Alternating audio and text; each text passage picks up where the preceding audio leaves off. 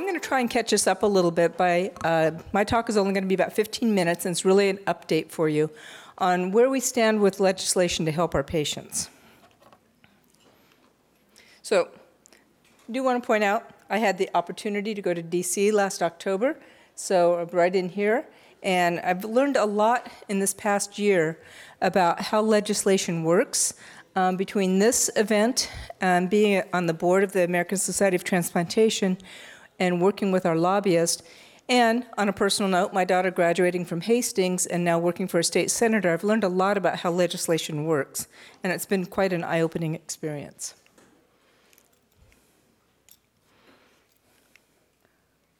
Okay, so what do we want for our patients? All of us really want access for transplantation, uh, ability to refer, Uh, good organ allocation, access to uh, actually transplanting the patients, immunosuppression coverage for greater than three years. Uh, most of you probably realize that patients only have immunosuppression covered, coverage under Medicare for the thirty-six months post-transplantation, and then protection for living donors. So this will be a short presentation. It's really an F Y I. So a reminder of how a bill becomes a law. This is a like gestating elephants, how long this takes to get anything done. It takes a long time to get a bill passed into law. So somebody has an idea, it gets introduced, it goes to committee. I've learned that it dies in committee a lot, as my daughter has taught me a lot about her committee meetings just at the state level, and that the vast majority of things seem to die here. If it makes it there, it needs to make it to Congress, and it has to pass both the House and the Senate, and then it has to get a, a stamp by the president. So this is a long process. So the purpose of our A S T, the American Society of Transplant Leadership, uh, visiting Capitol Hill is for a few things. Educate lawmakers on the urgent need to address the Medicare thirty-six month immunosuppression drug coverage. This has been dismal. Um, and we see, just this week I had somebody who's losing her kidney because she lost insurance coverage and now has both a, uh, cellular and antibody-mediated rejection because she didn't take any meds for three months. Last month when I was on, had the same thing. Somebody didn't take any of their immunosuppression for three months because they ran out of insurance. And they don't know what to do, even though we tell them to call us.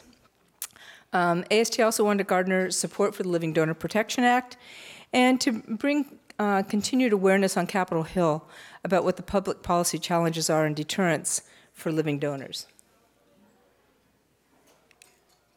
So the immunosuppression bill, like I say, gestating elephants, you could have had several generations of elephants in the time this has taken to go through. First introduced in nineteen eighty-five, um, and they uh, went to the Senate, and it was read and put on Committee to Labor and Human Resources and died. It was referred to um, Committee on Energy and Commerce and died. Reintroduced in ninety-seven, again, died. Um, the problem is that most E S R D patients are Medicare eligible, and their benefits run out at thirty-six months.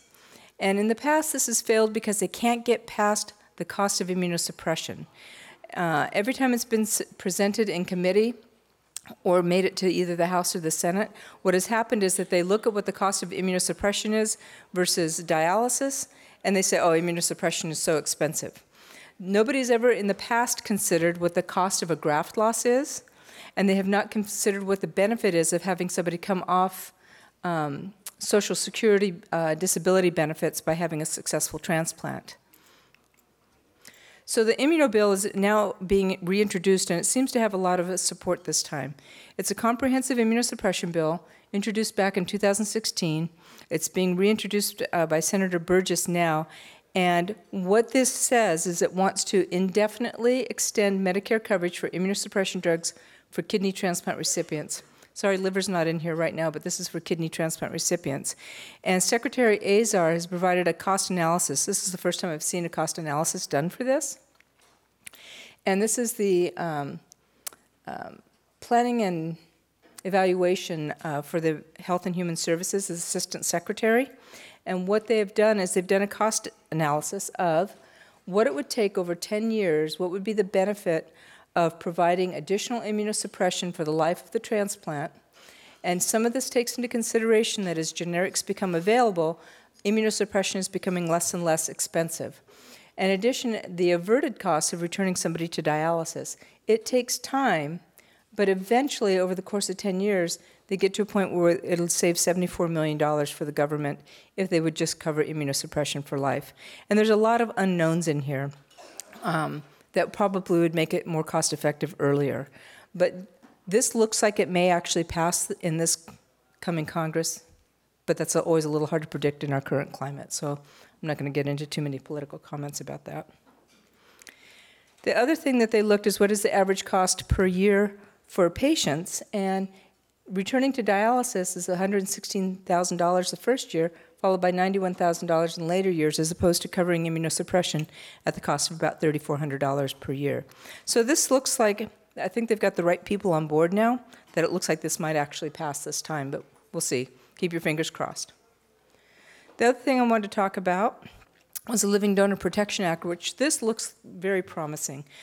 We have found out that about twenty-seven percent of living donors have trouble securing and paying for insurance, that being life insurance, disability insurance, uh, medical insurance after donation. This is a paper published in A J T in two thousand fourteen. And about six thousand living donors per year are um, performed, but patients are being added to the wait list. You can see the um, numbers that Doctor Fries presented. We're adding patients at a rate far faster than that. So we need to protect the living donors so that we can promote this. We have sponsors that are both, this is congressional as well as um, Senate, and they have both uh, Democratic and Republican supporters. So this looks like, this really looks promising and looks like it's going to go through probably with this um, session. So Living Donor Protection Act looks very promising. Um, it provides, and well, prohibits a uh, discrimination of life, disability, or long-term care insurance for living donors. It amends the Family and Medical Leave Act, so it includes living donation, and directs H H S to update their materials to promote living donation for companies and to support this. The last thing I'm going to talk about, and this is a lot more of a political hotbed, and so I'm, again, I'm going to stay out of politics. Um, this is the Patients Demonstration Act, and I didn't realize until I was researching this, even though I've read this bill at least five times. It's the Patient Access to Integrated Care, Empowerment, Nephrologist, Treatment, and Services. So that came up with a little acronym of um, patients. This was introduced a couple years ago, and it's really been promoted by DeVita and Fresenius. And it sets up umbrella care coverage, which sounds great. It's cost containment, um, but under participating dialysis units, and it covers Medicare A and B. It gives the participants covering the patients full access to basically dictating all of their care. And they receive upfront monthly payments for assigned beneficiaries, including the, uh, the ESCO payments for dialysis. The impact on transplantation is that the dialysis units are responsible for re- making referral to transplantation evaluation. And there's a lot of concern about unintended consequences in that there is no requirement for them to refer patients. And in fact, there's a financial disincentive for them to refer for transplantation evaluation. In the law, or in the bill, it's not a law, it's just a bill, it says that they will assure the minimum, and this is the part, one of the things that bothered me, minimum number of patients are being listed for transplantation. The other thing is that they it gives them purview to decide who is to be a transplant candidate versus not, and that should really come under the purview of the, the transplant centers evaluating the patients, not the medical director of the dialysis unit. Waitlisting and transplantation rates will be monitored, which is somewhat reassuring, but I don't believe it. Um, there are conflicting opinions about this bill, and what I want people to be aware of is that who is opposed to this bill is the American Society of Transplantation, the American Society of Transplant Surgeons, American Society of Nephrology, American Association of Kidney Patients, and in that first picture I showed you um, had uh, our lobbyists for A S T, as well as president of A S T, myself, and two patients that were representing um, the A A K P. Undecided and kind of sitting on the fence is National Kidney Foundation and the Renal Physicians Association. And who is in favor of it clearly is DeVita and Fresenius. So really, this is really what I want to bring to attention is be aware of bills that are out there that it can affect your patient's care, because these are important issues. And I think my last slide is, as uh, Tip O'Neill said, all politics is local. I'm not going to tell you how to vote on anything. I'm not going to give you my opinion on it, but I can tell you that this is an important bill, and I strongly recommend understanding what this is about. And if you have the wherewithal to contact your uh, congressman or, or um, representative, let them know what this impact could be on transplant patients. That's really all I wanted to say about be aware of where politics are for um, legislation that's affecting our transplant patients. And hopefully the immunosuppression bill will pass and the Living Donor Protection Act will pass. I hope this does not pass. So that's a, that was just a quick update on legislation, and I'll get us back on track. So any questions about these two or three bills? Okay.